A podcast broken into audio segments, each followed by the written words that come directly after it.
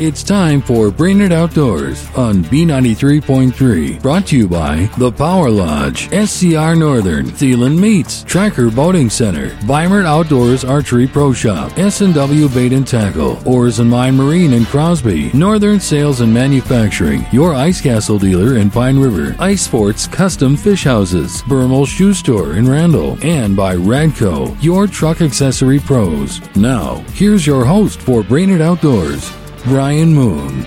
And welcome into this week's show. We have got a lot to cover with the weather being as nice as it is. A lot of people are going to be out and about doing uh, some pan fishing, so we'll talk some pan fish tactics throughout the show. We'll also revisit an incredible wolf story that we had earlier this year. Plus, what does it take to get into the forestry division of the Minnesota DNR? We'll talk to an intern. All that and more on this week's edition of Brainerd Outdoors. And we'll kick off the show with our local report brought to you by Oars and Mine and Crosby. Oars and Mine can set you up with a full line of live bait and tackle, propane fill, the perfect ice house, or even make informed suggestions on where to drill your holes. Don't hit the Cuyuna Country ice until you hit Oars and Mine on Highway 6 in Crosby. And we kick the show off. We bring in Nate Blazing with S&W Guide Service and uh, I tell you what, Nate, eh, going into this weekend with the weather looking the way it is, uh, if people like to get out and chase crappies, bluegills, perch, now's the time. Absolutely. Uh, like we were saying before, the sun's going to be out, the temperatures are going to be nice, people are going to be smiling, get out and enjoy some fresh air, and the uh, panfish bite in particular really is starting to take off now. So I think uh, a lot of people are going to get out and enjoy the, the lakes and, and do a lot of catching. So it's a perfect timing for that. I first off, I guess let's talk about the landings and the ice conditions and all that. I would imagine with a lot of the the runoff and everything, with the melting we've had, things are going to be a little sloppy out there. Yep, uh, the landings are sta- starting to deteriorate a little bit. Some are better than others, again, depending on the direction for the sun. But I know here, oh, week and a half, two weeks ago, the ones on Gull were starting to get beat up pretty bad. Uh, a couple of the concrete um, blocks that the public access had actually lifted up by 371, and you bottomed out pretty hard getting across that. The one down by Ernie's was getting to be a little rough. So, yeah, you just got to kind of pick and choose and be careful and take your time getting out on some of those. But overall, the ice conditions are still pretty darn good. Uh, you can get around whether it's a vehicle or ATV. Um, easy going now because there's not much snow left on top of the, the ice. That's a nice thing. I mean, we, to be honest with you, a lot of people that I talk to actually put away their ice fishing gear right around the ice fishing extravaganza because everything was such a mess, and now it's like everybody's scrambling to get their stuff ready again because now is it, it's a great time to get out there. Yep, and I kind of do the same thing with my walleye stuff. I kind of put that to the back or to the side here, and now I grabbed the other bag with my panfish stuff and got out and got to do some of that this past weekend. Took my daughter out, and we're going to go out again tonight. And it's just really fun. The fish are getting active. Uh, enjoyable to be outside to punch a bunch of holes and kind of move around. And the cool thing too, especially with the panfish, everything's related to the vegetation right now. So if you find again some green weeds, cabbage in particular, you're getting crappies, sunfish, bass, we even got some bullheads. You get a pike in there now and then. So it's a lot of action, mixed bag. You never know what you're going to get, and they're pretty darn active right now. So, tactic wise, Nate, what do you like to do this time of year? I mean, things change a little bit. Yeah, what I noticed actually is, especially for the crappies, you had to kind of be on the move. Um, you'd get probably five to ten minutes of activity per hole, and you didn't have to be big moves once you found them, but it was small moves just to keep I suppose as they get pressured, they move a little bit. The sunfish seemed very aggressive, as did the bass. Um, crappies, I did best with kind of a more motion and a little rattling spoon with the minnow head, tipped with the minnow head. Uh, the the sunfish is they kind of like the the brighter colored jigs, and it seemed like waxworms, Euro larvae was best, but they were even so aggressive that we got some on a little rattling spoon with the minnow head, which you know I don't that doesn't happen too often for me. So it just seemed like the fish were aggressive in general. It seems to me more and more anglers are actually using walleye tactics right now for panfish. Is that true? Yeah, I think so. I mean, it's it's some of the general same stuff. So so much of a key is that is your electronics, and again, your you're reading how the fish are reacting, whether it's your jigging cadence. You know, if you're too aggressive, you'll be able to see that how they react on the on your flasher. Um, but if you, as soon as you drop it down, there's a couple days like that that you wouldn't even get it down, and the fish would come racing up. And at that point, you don't have to be too particular. But if you're marking fish and they won't go, especially with the panfish, sometimes you really got to play around with the colors, and they can be very, very particular in that. So it's kind of a trial and error thing. And as far as lakes go, you mentioned Gull. Um, I've tried, I have tried many times to chase crappies around on Gull Lake, and they just the minute I hit the ice or the water, they just disappear. But um, I'm sure other anglers probably deal with that same thing. But as far as you know, lakes this time of year, it's kind of that get out the map type of time, isn't it? Yep, the the map and then your DNR surveys, but a lot of your your normals. Again, I'm kind of particular about some of the secrets, but your North Long, um, 371 Bay there, Round Lake, a lot of your smaller lakes with the vegetation, got the good panfish populations. They're all going to be at that same place. It's just you might have to do a little looking to find them. Um, right now, it's kind of seemed like during the day they're maybe off the weed line a little more, and then right at evening they come up to the weeds and um, we've had the best success kind of fishing right on top of those weeds, or if you have a school of fish with some smaller ones mixed in, again, if you keep that jig on top of the, the water column, those bigger fish seem to be more aggressive and come up and get it, so you're not dealing with the, the small fish near as much. So that's been kind of key for us. Colors matter at all, Nate? Yeah, yep. They're well. Again, I'll go back to some days.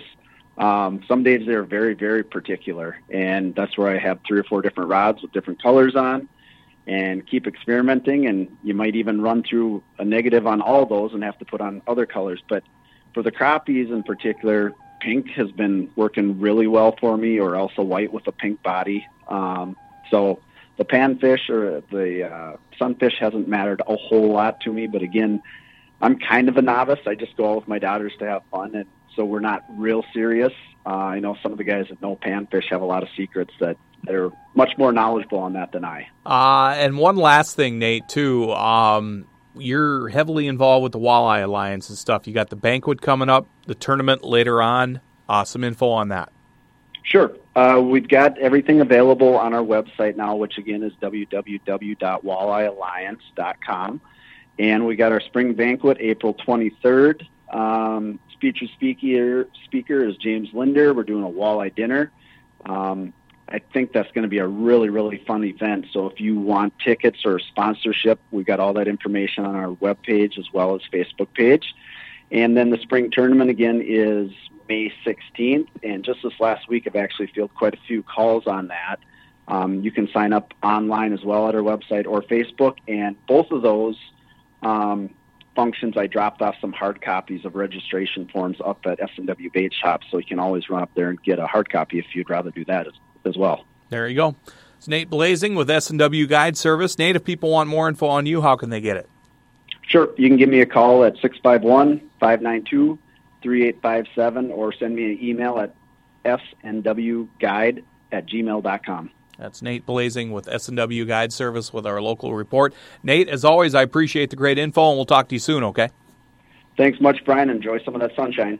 More of Brainerd Outdoors after this on B93.3.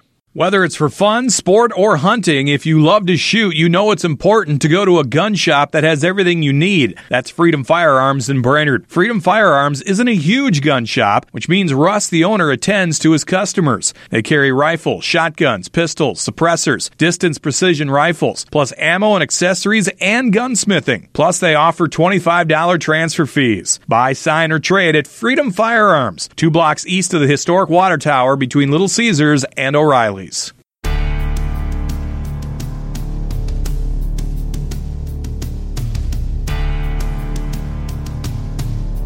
Welcome back to Brainerd Outdoors on B93.3. We head out to Mille Lacs, get the report out there from Steve Saponiak with Predator Guide Service. We haven't talked to Steve for a few weeks. He's been uh, sunning himself down on the beaches of Florida. I'm sure that was fun down there. Oh my God, Brian! It was a wonderful, wonderful time. Uh, my arthritis gets so bad in the wintertime, and I do love my ice fishing, but uh, I got a heck of a deal on a two-bedroom condo uh, with everything furnished uh, for one month. I couldn't pass it up. It was like the Godfather movie. They made me an offer I couldn't refuse, and it was worth it. I miss Minnesota deeply. I miss the fishing, but my body was happy, and I have to, I have to, you know, appease the body once in a while. Did you get any fishing in while you were down there? I did. I did a lot of surf fishing. Uh, they didn't like me, all the fish that were in the surf. In fact, they didn't like none of us who were fishing from the surf. The water was too cold yet. And I did a couple of charters, one with my daughter and one with a good friend who's down there. And we caught plenty of fish, but nothing we could really keep that was in season. So it was exciting. It was fun. Saw a lot of dolphins. I had a big uh, snapper on, got bit in half by a shark right at both sides. So that was exciting too. But all in all, it was uh, fishing was so-so and uh, you know it was just fun to be in the sun. Yeah, I bet. Beats being in the uh, cold and gloomy weather that we had while you were gone. So I'm glad you brought some of that sun back with you. Well, I'm trying my best. Hey, I got to do something to help out Minnesota.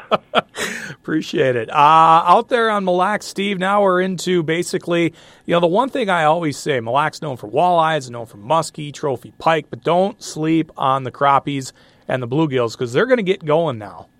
Oh, definitely. I was up the other day doing a little uh, pan fishing on the nearby lakes and everything and checking out Mille Lacs also. Uh, the weed beds, anywhere you're going to find weeds, you're going to find the panfish. Here's case in point, Garrison, Garrison Bay, Vineland Bay, Wahkon Bay, Cove Bay. The sunnies and the perch are incredible at times in Cove Bay. Wahkon Bay, where I live, Wahkon Bay, huge crappies, huge sunnies, big perch.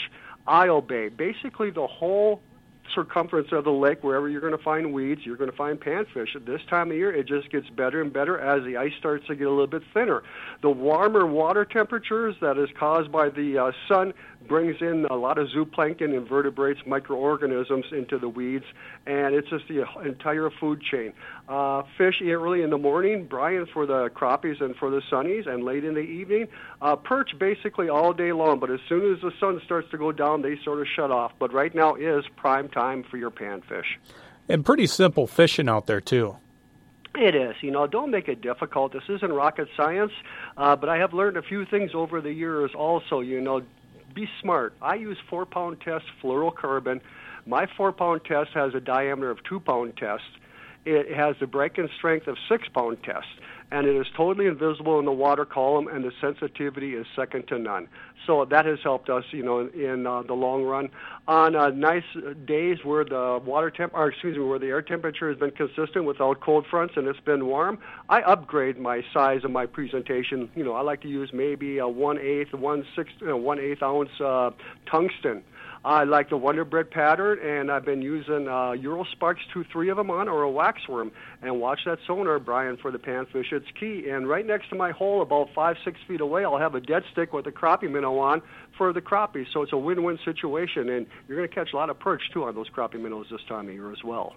Yeah, I I've always said, and you agree with me because you're out there so much. Uh, big fish for Mille Lacs my biggest walleye came off of Mille Lacs, my biggest pike came off of Mille Lacs, and my biggest crappie came off of Mille Lacs right there in Wahkon Bay. We were, you and I were fishing out there one morning. Yep. And uh, I mean that's that's the thing. I mean if you want big crappies, Mille Lacs has got them. Oh, it definitely does. You know, uh, I hate to say this. Uh, one of the old gentlemen uh, was crappie fishing, and the size of the crappies. If I told you how many inches long, I know the public would not believe me. Let's just say they were they were over 18. And unfortunately, he walked into one of the uh, local pubs, and after uh, a number of people bought him enough drinks, because he brought his pail in, he started talking about where he caught him and everything. And you know, the word gets out and everything. Unfortunately, uh, people catch on. Now, let's not forget uh, five years ago, the young gentleman on uh, Facebook or one of the fishing forums talked about exactly where to go on Wahkon Bay, what to use. He gave away GPS coordinates for the hmm. big crappies, Brian. I watched our spot go from 30 to 50 guys for 30 years. I quit counting gentlemen at over 200 that very same weekend after he opened up his mouth during the middle of the week. Over 200 people on Wahkon Bay. I walked by one guy who pulled up a beautiful big crappie. He had to announce to everybody, "Here's crappie number um, number so and so. This is my second kid's limit." And the guy next to him goes, "Where's your children?"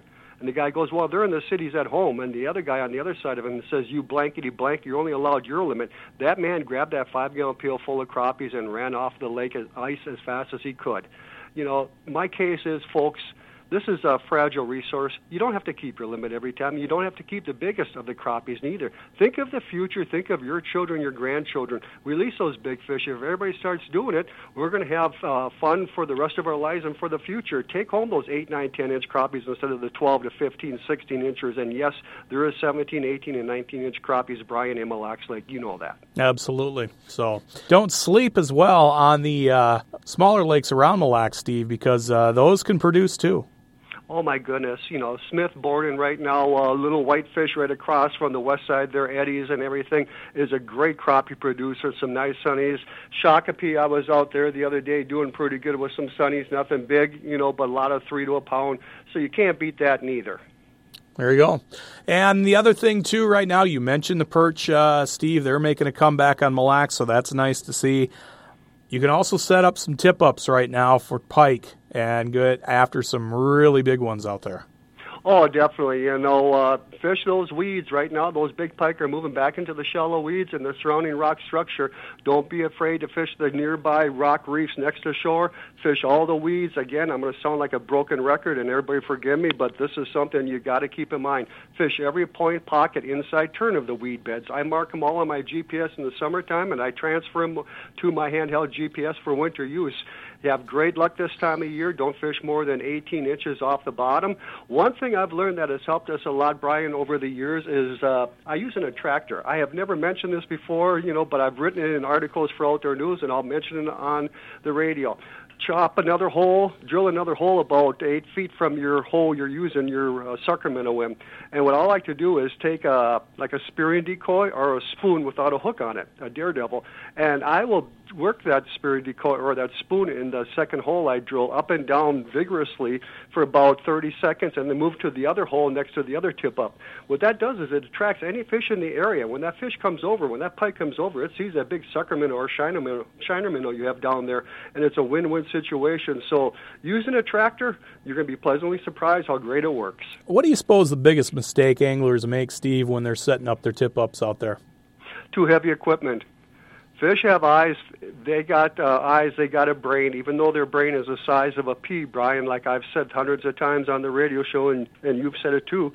Anything with a brain can be conditioned. You've got yourself on a heavy quick strike rig with 100 pound test stainless steel leader or metal leader with hooks on, they see that. You're using that heavy, heavy black line, you know, 30 to 80 pound test, they see that. They see all of that, Brian. They get conditioned.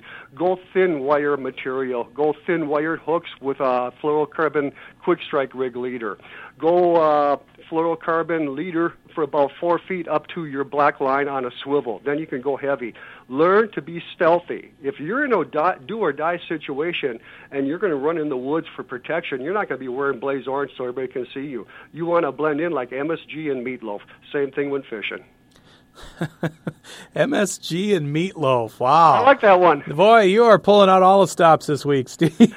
Try, trying to catch up from being gone too long. I was going to say, you must have been hanging on to that one for a while. it has been, yes. yeah, there you go.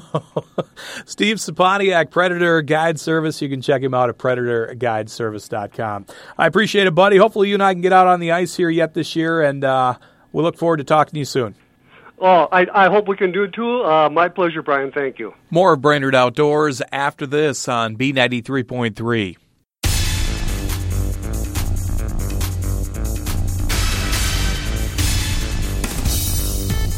Welcome back to Brainerd Outdoors on B93.3. We love when listeners share their outdoor experiences, hunting stories with us all the time. And every now and then we come across one that we just go, wow and this is one of them. Mike McKee joins us. Mike has been hunting up around the Hackensack area for quite a while and had a pretty interesting outdoor experience while he was out scouting for deer. And, Mike, I guess I'll just let you take it from there. Well, we meet up there every year, a week or two before deer hunting. Some friends of ours, and and uh, we have a cabin up there, and we hunt in the foothills area, uh, kind of in the north end of that. And we go out and we get our stands ready to go and scout and whatever. So Friday morning, I grabbed my my lab uh, Bo and uh, we went out uh, out to my stand and uh, thought I'd do some scouting and check out things and and uh, like we always do. Well, I'm quite a ways away, about seven miles from our cabin, and it's pretty rough country. And I'm hunting down in this in a big cedar swamp. So I, Bo and I take off and we start walking in the in the woods, and we get to my stand and we checking things out, and and it looks in good shape. So I, we just decided to go and, and and walk through that swamp and just scout for for deer sign. And uh, probably about an hour into it, uh, we're getting to, into the heavy part of the swamp, and all of a sudden I hear my dog Bo just start yelping, and I'm thinking, oh my gosh, something something's wrong, and uh, immediately I thought of a of a porcupine or or something, and I couldn't see him. There was kind of a, a blow down there. And so I just took off running because I knew he was in trouble. And I and I come around this this down tree, and I can see about 30 to 40 yards away, there's two timber wolves on my dog. And of course, I just I just couldn't believe my eyes. I was expecting something totally different, and I let out a big loud yell as I'm running uh, towards Bo, and the wolves kind of set back, and Bo got free and took off running right towards me. And I'm still moving towards him, and the one wolf just kept following Bo, ran right after him, and kind of tackled him about 15 yards from me and brought him right to the ground again. And I'm thinking, oh my gosh. And uh, so I, I yelled again, and, and the wolf got up, and Bo was able to get free, and he comes running right over to me. And that wolf, you know, is about 20 feet from me now, and he just continues to come right on in, and he just jumps right on Bo right at my feet and these things are enormous. I, I didn't realize the size of these things. It, it's it, it made my dog look like this this puppy laying there, and I was just in awe. And the other wolf kind of caught him. He's kind of coming to the side. You know, he's not he's not coming in real fast, and uh, so I all I could do was was kick the wolf, and I I kicked it right in the ribs, and and it just it did nothing. It just held Bo down, and of course my dog is is snapping at it, and uh, so I I kicked it again, and that time it it got off, and it just kind of walked over there and stood. It wasn't ten feet from us, and just stood there. And I'm thinking, this you know it, it, it's just unbelievable. I can't believe this is happening. He, it's it's like he didn't even know I was there. He paid total disregard to me came right in, uh, hit my dog, knocked him down, and so I I started to yell and yell and raise my hands, and the wolf turned. He didn't run. He just turned and walked away. Probably went, you know, 15, 20 feet, stopped, turned around, and, and looked at us again. Now I don't know. I'm not looking where this other wolf is, but this one is. Uh, I don't know if he was the the big one, the small one, or what. But he seemed huge. I, I don't know if he was the leader or what. But he just wouldn't go, and so I just kept yelling. I'd move forward and you know towards him a little bit. He would and yell, and he would walk away again. And we continued to do this, and then I noticed another wolf, and then another one, and then another one. There was five of them that I could see, and. uh so I just thought this this isn't good. You know, they they want my dog. They don't care that I'm there, evidently. And uh, so I just I just didn't know what to do. I just sat there and yelled. I picked up sticks and I beat them against the tree and and yelled and screamed. And they got out. I got them about 40 yards from me, and they just stood there. They wouldn't go any further. And I and I had no weapon with me. Uh, that was in my four wheeler good place for that, I guess. And they just sat out there.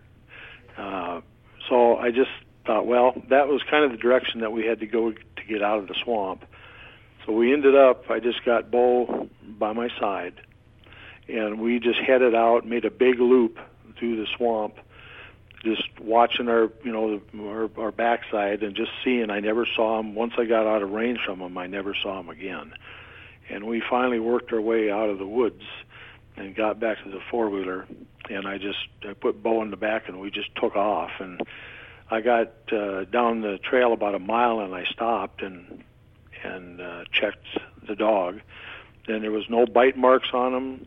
There was no nothing. He was limping a little bit and he was kind of tender on his back end, but but uh, he was he was fine, and uh, so it was just uh, it was a pretty harrowing experience.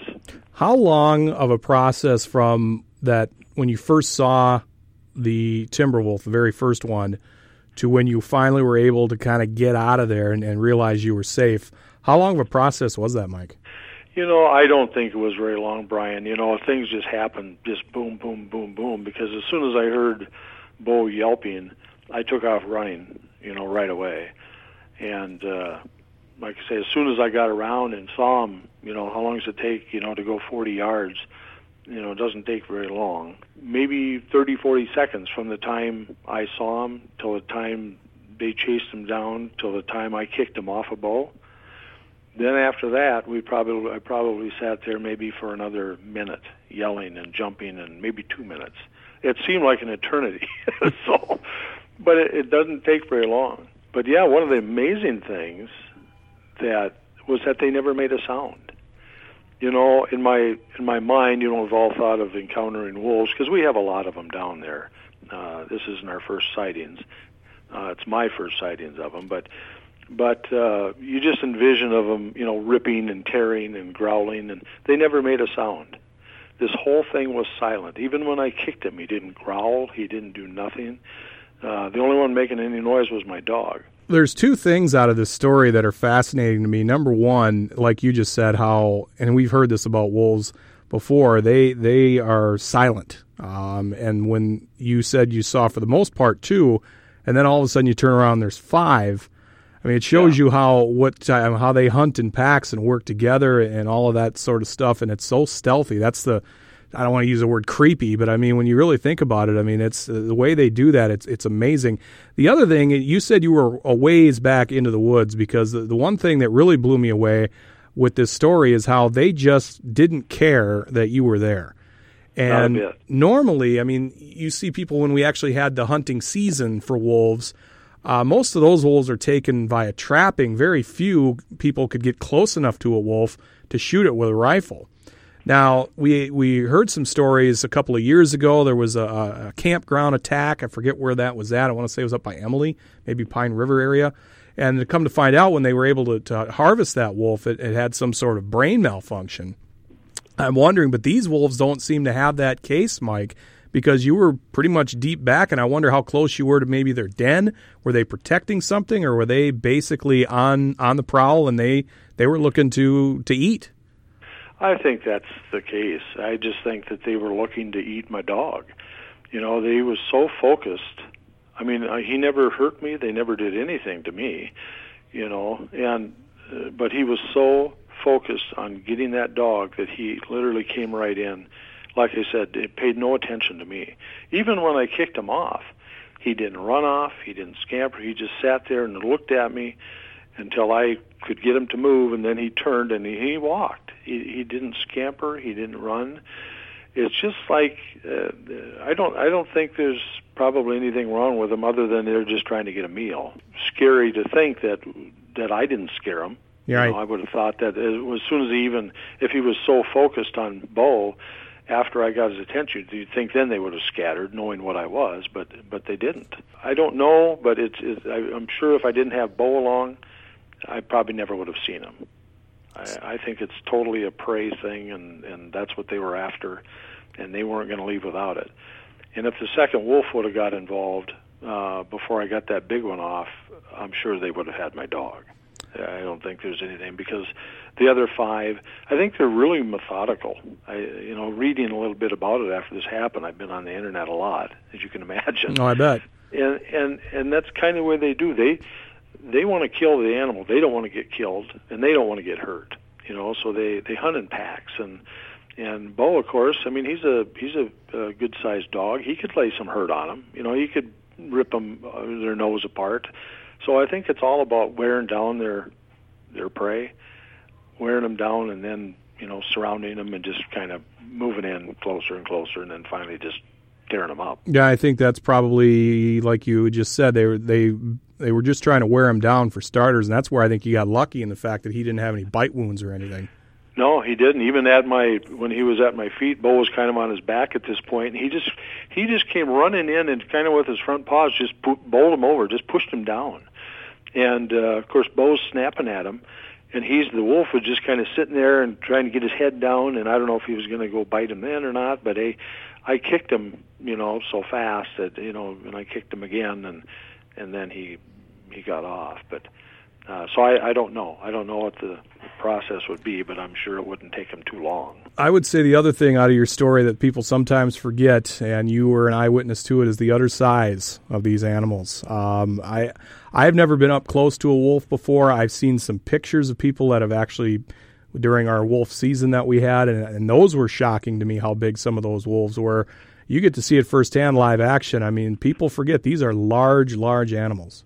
I, you know, and and you're right. That was the first thing. You know, things go through your mind, and when that wolf ran up to me, that's the first thing was, oh my gosh, oh my god, you know, this thing is gigantic, and you know, we we saw a lot of tracks in that area later, and uh, there was a couple of the tracks that were were really really big, and I'm sure that would maybe was probably this one. I don't know if that was the the main dog or what, but but he was, uh, you know, like I said, he was very tall. They're very long, and uh, they just they're just big. They're just big animals, and, and up close, it's it's it's scary. Two more things, uh, Mike. I know you're real busy, and we'll, we'll, we'll let you fly here. But um, number one, I would have assumed that you're probably going to be carrying a sidearm with you for the foreseeable future when you go into the woods.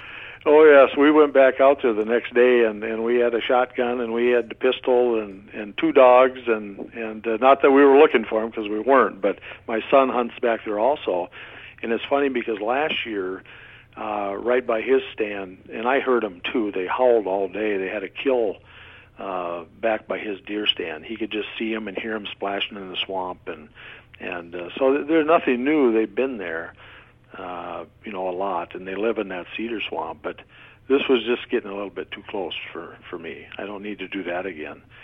Uh, once I got back and out and onto my uh, four wheeler, and we got out of there, it kind of all sets in, you know. And I just was kind of quivery and, and shaky, and all your nerves start coming out. Then at the time, you just kind of you're just trying to get protect your dog. You know? Oh, absolutely. So, uh, but later it, it kind of set in, and yeah, it's uh, it wasn't fun. Did you talk to the DNR about this at all? I, I don't think I there's. did. Yeah, I, I did. I called them up and talked to them a little bit about it, and and you know basically, and you know there isn't anything that they can do because they're federally protected and not under the state anymore.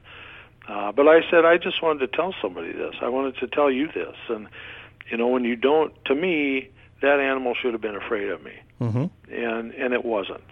And I just think there's something wrong at that point. I think these things need to be controlled and need to be hunted, and I think they need to be a friend. If we're going to coexist, and I have nothing against wolves, I I like the fact that they're there. I like to listen to them howl, but I I'm just fearful that if if they start, you know, becoming nonchalant with humans, there, there something could happen. Well, thanks a bunch, Mike, for, for telling your story. Um, and, and I'm also glad that you know you, you said, "Well, I just went back out there the next day," because I think some people that might traumatize them to a fact that they may quit hunting. You know, so well, I'm, I'm glad I do have to go out there opening morning in the dark, so we'll see how I do.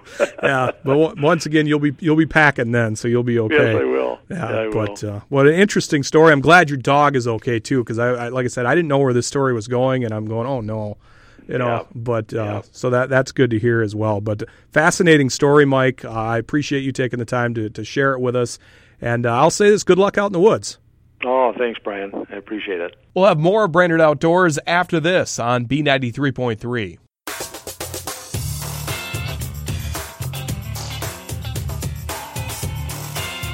Welcome back to Brainerd Outdoors on B93.3, and we're going to do something a little different on the show this week. Uh, we I was lucky enough at a station event here a few weeks back to uh, run into Amy Chanette. She is an intern with the DNR Forestry Division here in Brainerd, and we had a really nice conversation about uh, what she did and uh, basically what it takes to become an intern with the DNR. And uh, first off, Amy, welcome to Brainerd Outdoors. Thank you. Um, so tell me a little bit about forestry, you know, with the DNR. When somebody says, you know, I'm with forestry and the DNR, it's not just about studying trees. Yeah. Um, Forestry, depending on the agency you work for, in a lot of places, it's really about timber. Um, in Minnesota, forestry is really unique because it brings in money for the state um, in a way that you know maybe managing rare wildflowers doesn't, as far as I know, as an intern. Right. So it's really all about timber. Um, but the thing that that the DNR does, and you know most most public agencies in forestry, is harvest timber in a sustainable way. So you don't just go in and cut down all of the trees. You have a really deep awareness of what that site and that land is in terms of soil and um, what your vision for the site is after it's harvested. So, how you cut those trees down depends on what you want to plant after. Um, so, there's a lot of planning that goes into it. You know, day to day, you get to go in the woods and measure trees and count trees and do a lot of things with trees, but there's a, there's a lot of like studying and, and planning that goes into it. But at the end of the day, it's pretty much all about timber. And tons of research, I would imagine, too. Yeah. Um, you know, I'm not sure. I don't know that much about what the DNR does for research. There are a lot of people working at the headquarters in St. Paul that are doing more forestry planning um, rather than field work, but definitely in academia, there's a lot of research because it's always, you know, if we harvest this way, does this species grow back better? Or if we bud cap for deer this way, do we have better luck? So there's a lot of trial and error to figure out what works best. Amy, let's talk a little bit about how you got into it because you're not originally from this area. You moved out here from Oregon. Mm-hmm. And uh, how did you choose this path? Um, well, I grew up in Portland, Oregon, and I moved to Minnesota about 12 years ago to go to college. Um, I went to Macalester College in St. Paul, Minnesota, and I was an English major. Um, I kind of thought I wanted to be a journalist or, you know, I don't know, a something. right. an English major primarily. Um, I was really good at reading and writing in high school. I've struggled with math and science, so I just stuck with what came easier, which was reading and writing.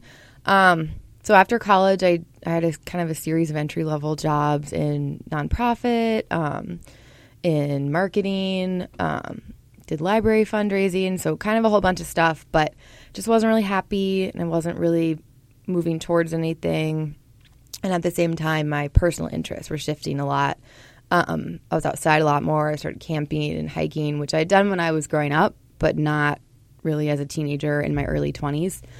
Um, so I kind of just started seeing the world a little differently, I guess. Um, so around 2016, I, you know, I knew that I needed to do something else, but I didn't know what. I didn't want to just go get another job, but I didn't feel ready to pick something and go back to school. And I was kind of thinking natural resources management.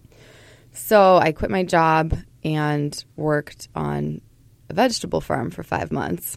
Wow. I lived in a chicken coop. It it had been turned into a bedroom, but it was once a chicken coop. Um, and I really just needed kind of a breather to figure it all out, but also just to test myself. You know, bugs, heat, dirt, manual labor. Do I actually like it? Because we probably all sit in our offices and wish that we were hiking Mm-hmm. some days. Um, so I needed to figure out you know, was I just kind of sick of working in a lazy way, or was I really, did I really need to make a change? Um, the farm was great. Uh, I loved being outside. I loved being dirty. It was awesome. So I did some community college classes after that to brush up on math and science, and then transferred to the University of Minnesota. So I'm doing a second bachelor's degree in forestry and natural resource management. Wow. And it's something obviously you have a passion for. Yeah. Um, you know, what was kind of happening before was my work ethic was kind of going down because I was doing work that I didn't really believe in or I didn't think was important. I didn't want to be there.